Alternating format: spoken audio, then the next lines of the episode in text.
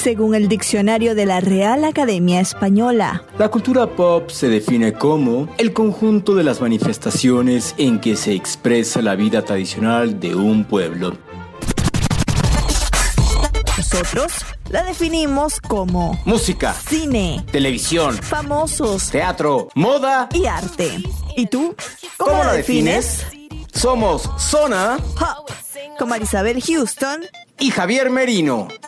Bueno, viernes de Zona Pop y regresamos después de una semanita de pausa. Espero que nos hayan echado de menos. Yo sí los eché de menos, pero de verdad que las vidas no nos daban para poder grabar un episodio durante semana de Latin Grammys. Siempre, siempre súper ocupado. Y bueno, espero que hayan disfrutado la cobertura que tuvimos en la página y en las redes sociales. Yo soy Marisabel Houston desde Atlanta. Me encuentran en Twitter. Ay, Dios mío, me encuentran en Twitter en arroba HoustonCNN y en Instagram arroba Marisabel Houston, el podcast. Me encuentran como Zona Pop CNN en cualquier plataforma streaming y bajo ese mismo nombre en Twitter, Facebook y en Instagram. Javier, ¿cómo estás? La verdad, bien. Ya, este, ya estamos a punto de terminar el 2021. ¿No te pasa que de repente te das cuenta que ya estás a finales de noviembre? O sea, que rápido pasaron estos 11 meses. O sea, se fueron de volada, de volada. Yo estoy en la Ciudad de México, mi cuenta en Twitter es arroba merino CNN y en Instagram me encuentran como Javito73, www.cnne.com diagonal zona pop, la página articulera, y www.cnn.com diagonal zona pop, la página podcastera con todos los episodios, pues yo diría que casi todos los, que hemos hecho en, este, en todos estos años, ¿no? Quizá los del principio no salen, ¿o sí? Hay unos que no salen, creo que se limita como un año y medio, entonces en la página podcastera no van a aparecer allí, pero si usted quiere escuchar de los inicios, que nuestros audios eran como todos los podcasts, no voy a decir que, ay, qué horrible, qué vergüenza, porque todos los podcasts en, su inicio, en sus inicios tenían unos audios horripilantes hasta que uno pues logró tener los equipos, etc. El episodio de hoy vamos a hablar con, o hablamos ya con Alice, que es un, en Latinoamérica no sé si lo conocen mucho bajo ese nombre, pero en España, Javier, lo, lo denominan los medios como la persona detrás del nuevo sonido del pop español. Entonces imagínate el pedestal en donde lo tiene si se quiere, porque está detrás de, obviamente, todo lo que es el sonido de Zetangana con el madrileño, el sonido de mm, Nati Peluso con esta colaboración con Zetangana, que las producciones que hace Ali son espectaculares. También está detrás del el nuevo sonido de mm, Amaya, que es otra artista española. Entonces está moldeando mucho lo que es el sonido del pop en España. Tuvimos la oportunidad de conversar con él Em, esto fue previo a los Latin Grammys, entonces en la entrevista van a escuchar que se hace una referencia a los Latin Grammys, estuvo nominado como productor del año, no ganó en esa categoría, sin embargo sí ganó tres Latin Grammys por su trabajo como productor en el madrileño y está nominado junto a Zetangana y a todo su equipo a un Grammy por, eh, en la categoría de mejor álbum de rock alternativo latino por el madrileño de Zetangana. Entonces, bueno, acá la conversación con Alice, yo creo que les va a sorprender porque pensarán que la música que él hace, porque está lanzando un nuevo disco, va a ser muy parecido a lo que hemos escuchado que ha producido, pero ahí se los dejo.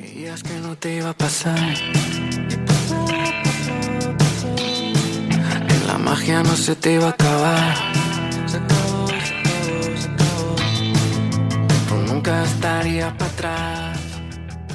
Alice, es un placer hablar con la persona que produjo esto que es la joya musical que me ha acompañado durante todo este año y ha sonado tanto en, mi record player como en mi Spotify, en mi carro, o sea, me ha acompañado este disco y de verdad cuando me ofrecieron la oportunidad de hablar contigo dije sí de una vez sin pensarlo porque creo que tienes un talento espectacular. ¿Cómo estás? Pues muchas gracias y vamos, cada, vez que alguien me dice que el disco ese ha sido como le ha acompañado durante todo este tiempo me, me, me reconforta, me alegro un montón es espectacular y para mí, se lo dije en una entrevista al presidente de los Latin Grammy, ese es el álbum del año. Y él me decía, no puedo, no puedo decir nada. Pero yo le dije, ese es el álbum del año y, o sea, no, yo creo que no me equivoco y obviamente tú vas a decir que no te equivocas, ¿no?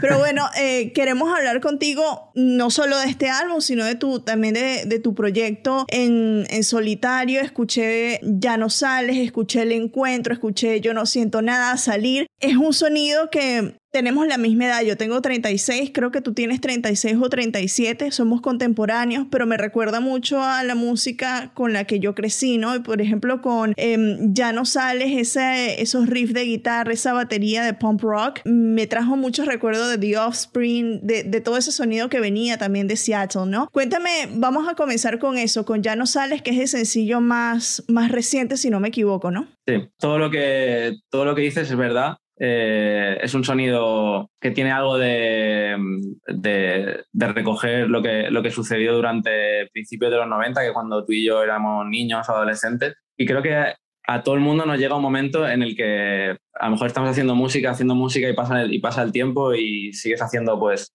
siguiendo las tendencias, pero que en algún momento eh, eh, el cuerpo te pide volver a, a las primeras músicas que te emocionaron porque son, creo que te dejan una marca como diferente a la música que, por ejemplo, descubres cuando ya eres más mayor. Y, bueno, pues he vuelto a eso, he vuelto a coger la guitarra, eh, a dejar el ordenador un poquito más al lado.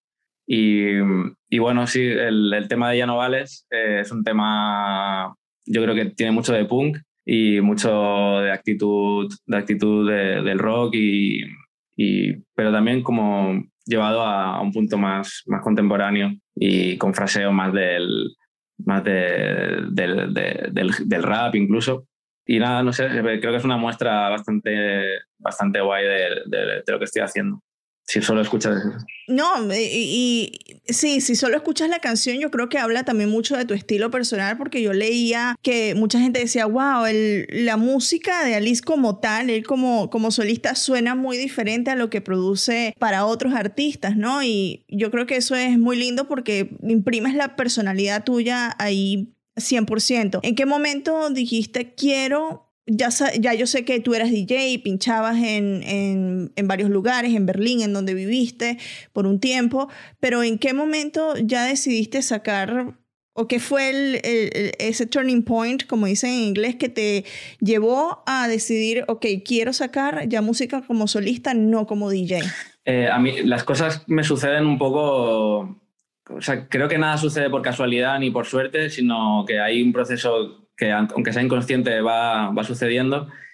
Y yo no, yo no tenía intención de, de, lanzar mi, mi, carrera en solitario como, como solista, como cantante. O sea, es algo que no se me había ocurrido en la vida, así te lo digo.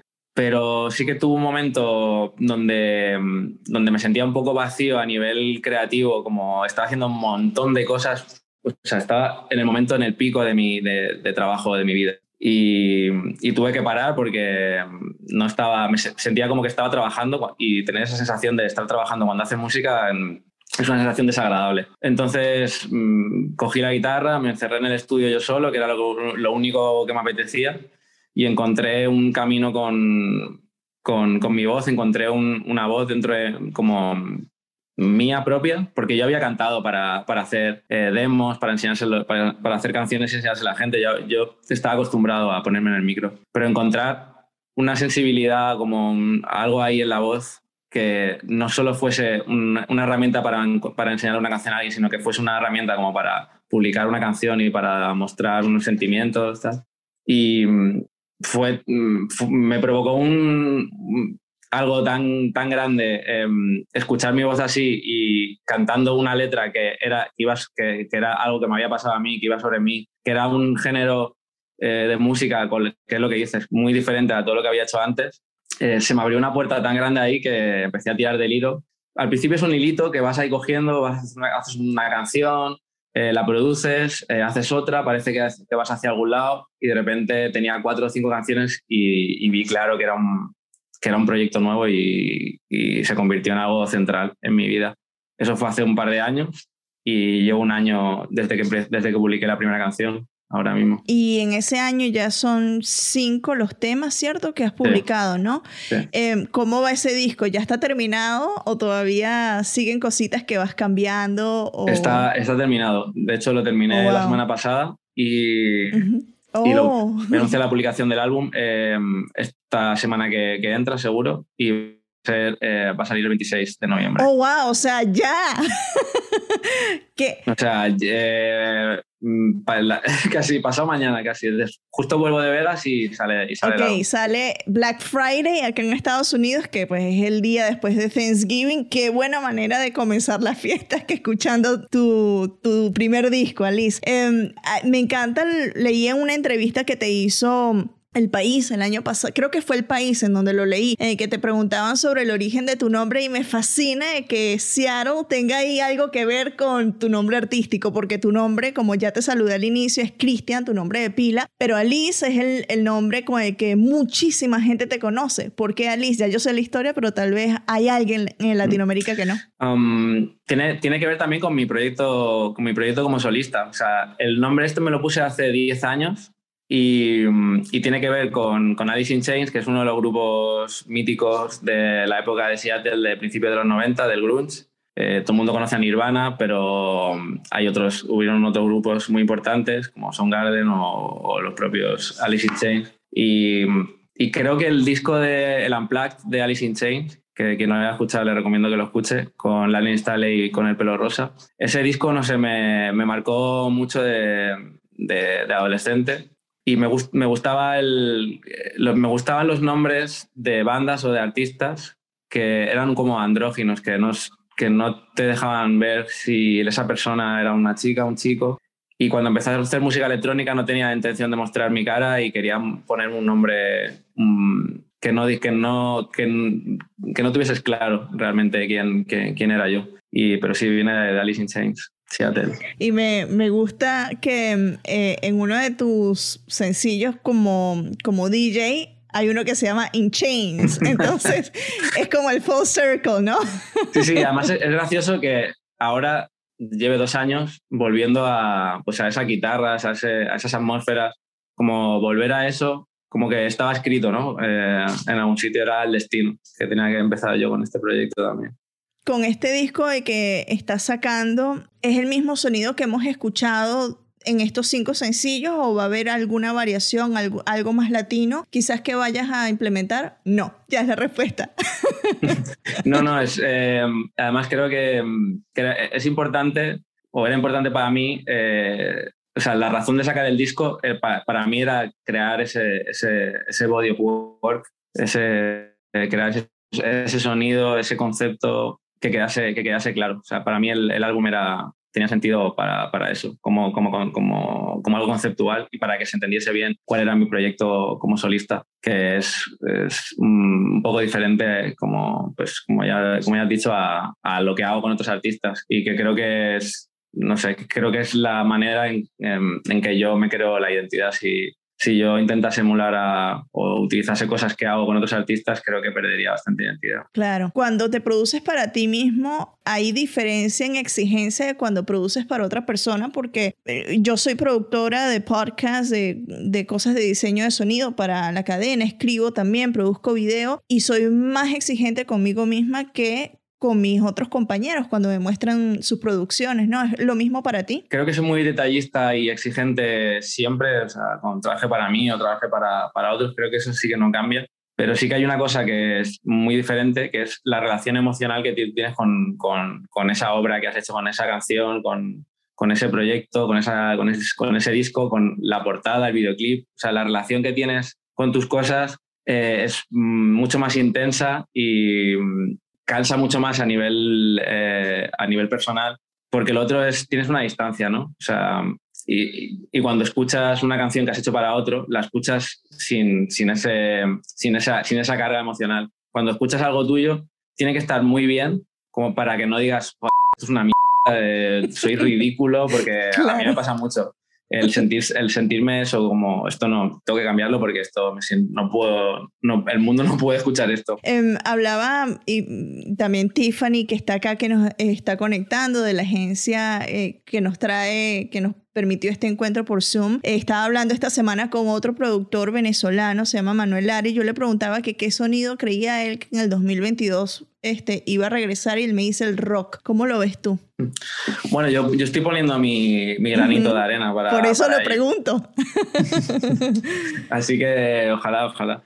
Bueno, O sea, yo, yo no, no, estoy intentando eh, marcar una tendencia, o sea, lo hago porque, porque me apetece. y, claro. Y al final siempre todo ha pasado así, al final he ayudado y he puesto mi, mi, mi huella para, para que eh, géneros o maneras de, de, hacer música eh, se conviertan en, en, tendencia y, y, ojalá haya un grupo de gente tan grande como para considerar lo que, el, lo que yo hago, que no sé ni si es rock o qué, o qué es, pues sea una, sea una nueva corriente, una nueva tendencia. Pero sí que yo creo que la guitarra, por lo menos como, como instrumento, aunque no sea tocada como como en el rock clásico, porque yo creo que la manera de, enfocar la guitarra también es, diferente ahora. Eh, es mucho más de producción, mucho más el sonido, más que cómo se toca. Creo que es uno de los instrumentos que está volviendo y creo que, mm, creo que mucha gente del, del,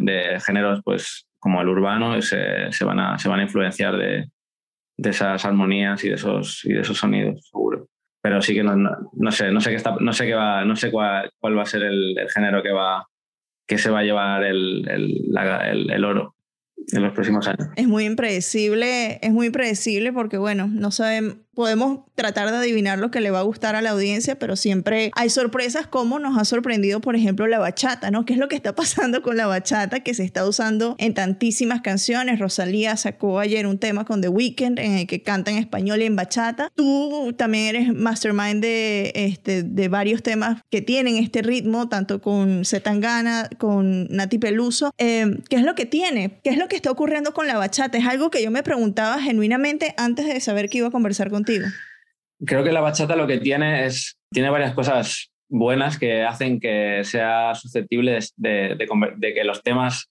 eh, utilizando ese género se conviertan en hits. Uno, por ejemplo, es que es un, es, un, es un, género que se baila y tiene un baile y es sencillo y todo el mundo más o menos se puede defender bailando una bachata, más o menos. Hasta broncano, hasta broncano. broncano baila mucho mejor que yo, o sea, imagínate cómo baila.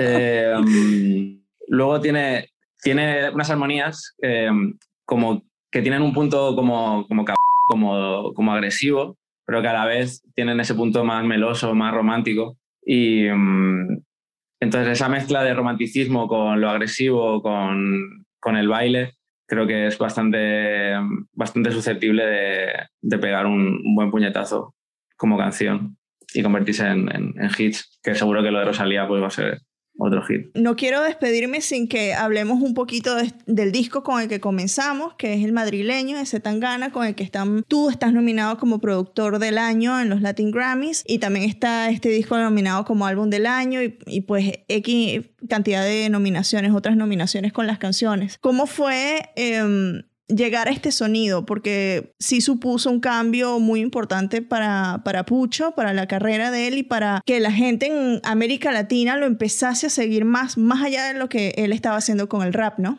Todo esto empieza con, con unos experimentos en el estudio buscando, cuando estábamos cansados de, pues, hacer temas de rap, de hacer R&B, de hacer reggaetones.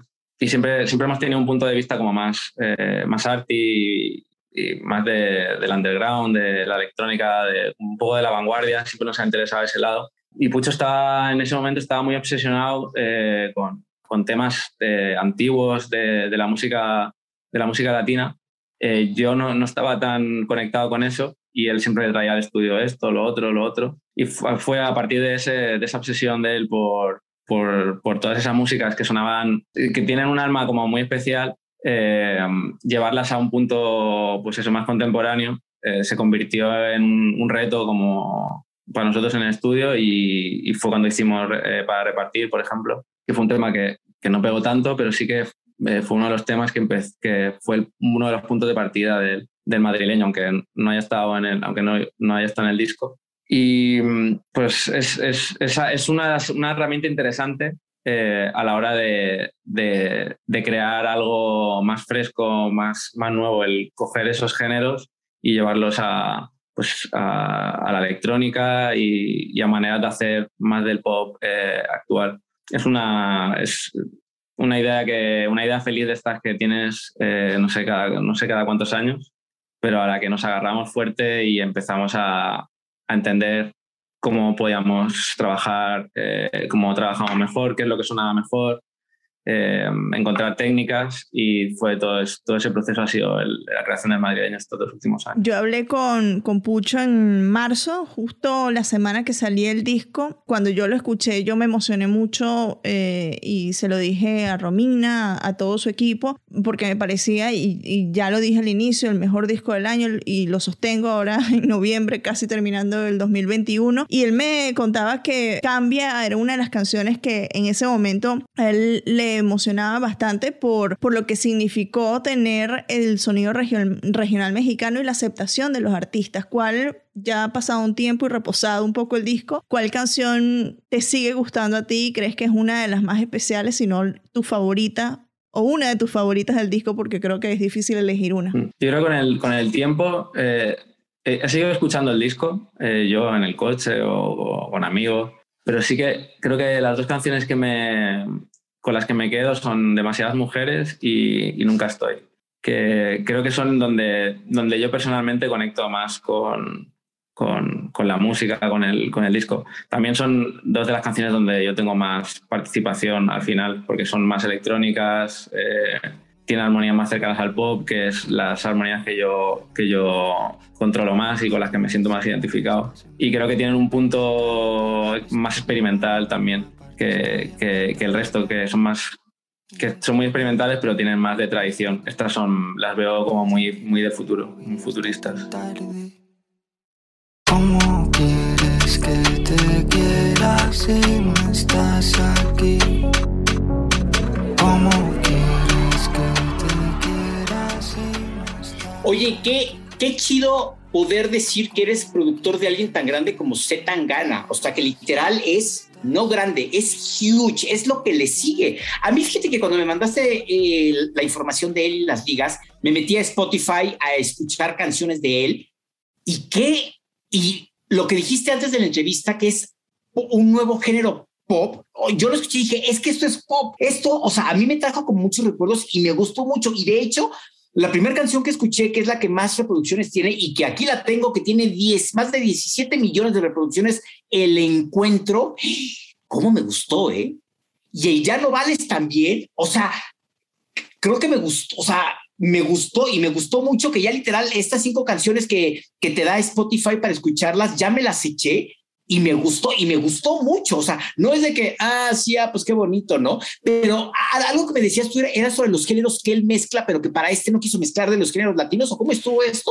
Para las producciones que él hace para otros artistas, él sí mezcla los géneros latinos como la bachata, que es lo que hemos escuchado mucho de Zetangana, tanto él como artista solitario, como lo que hizo en colaboración con Nati Peluso. Em, en la entrevista escucharon que yo le pregunté si iba a haber algún género latino como eso, como la bachata en su producción, y él dice que no, que él, su identidad es esta, es el punk, es los riffs del rock, es con lo que él se crió porque somos contemporáneos, tenemos la misma edad. Entonces es con, el sonido, con la sonoridad que él se crió y, para mí, o sea, me, me parece espectacular porque rompe una vez más con lo que se está escuchando en mainstream, que es mucho urbano, y viene el productor de uno de los artistas urbanos quizás más grandes que hay ahora, como es Zetangana, y saca algo totalmente inesperado. De hecho, en comentarios en sus videos en Facebook me, me daba risa porque la gente decía, me gusta lo que haces con el madrileño, pero todavía no sé si me gusta lo que haces tú como artista solo. Entonces imagínate el desafío también de gustar a una audiencia que vas acumulando con otros artistas que le produces y, y, les presentas algo que es totalmente distinto y que rompe con todos los patrones que ya estableciste con los otros artistas. Es fascinante. Ya yo escuché el disco. El disco se llama Tiene que haber algo más. Está espectacular. A mí me recuerdan pues eso, mucho la música de los 90, de los inicios de los 2000. Sé que a la gente le va a gustar mucho. Bueno, yo soy Marisabel Houston, ahora sí, desde Atlanta. Me encuentran en Twitter en arroba HoustonCNN y en Instagram arroba Marisabel Houston. Este podcast lo encuentran como Zona Pop CNN en cualquier plataforma de streaming. Recuerden que si está en Apple Podcast, dejar sus recomendaciones, suscribirse, etcétera, dejar las estrellitas, dejarnos un comentario. Y si están en Spotify, darle follow y también activar la, la campana que viene allí de que les avisa cada vez que subamos un nuevo episodio ya inmediatamente Spotify les manda la notificación diciendo Zona Pop tiene nuevo episodio, entonces activen eso para que no se pierdan nada. Yo soy Javier Merino desde la Ciudad de México, mi cuenta en Twitter es arroba merinoCNN en Instagram me encuentran como Javito73, www.cnne.com diagonal zona pop, la página articulera, y www.cnn.com diagonal zona pop, la página podcastera con casi tutis les episodios. con casi, exactamente. Casi, casi, sí, no lo podemos decir todos porque sería mentir, y no, eso no. Casi. Casi. Bueno, nos vemos la próxima o nos escuchamos la próxima semana. Adiós.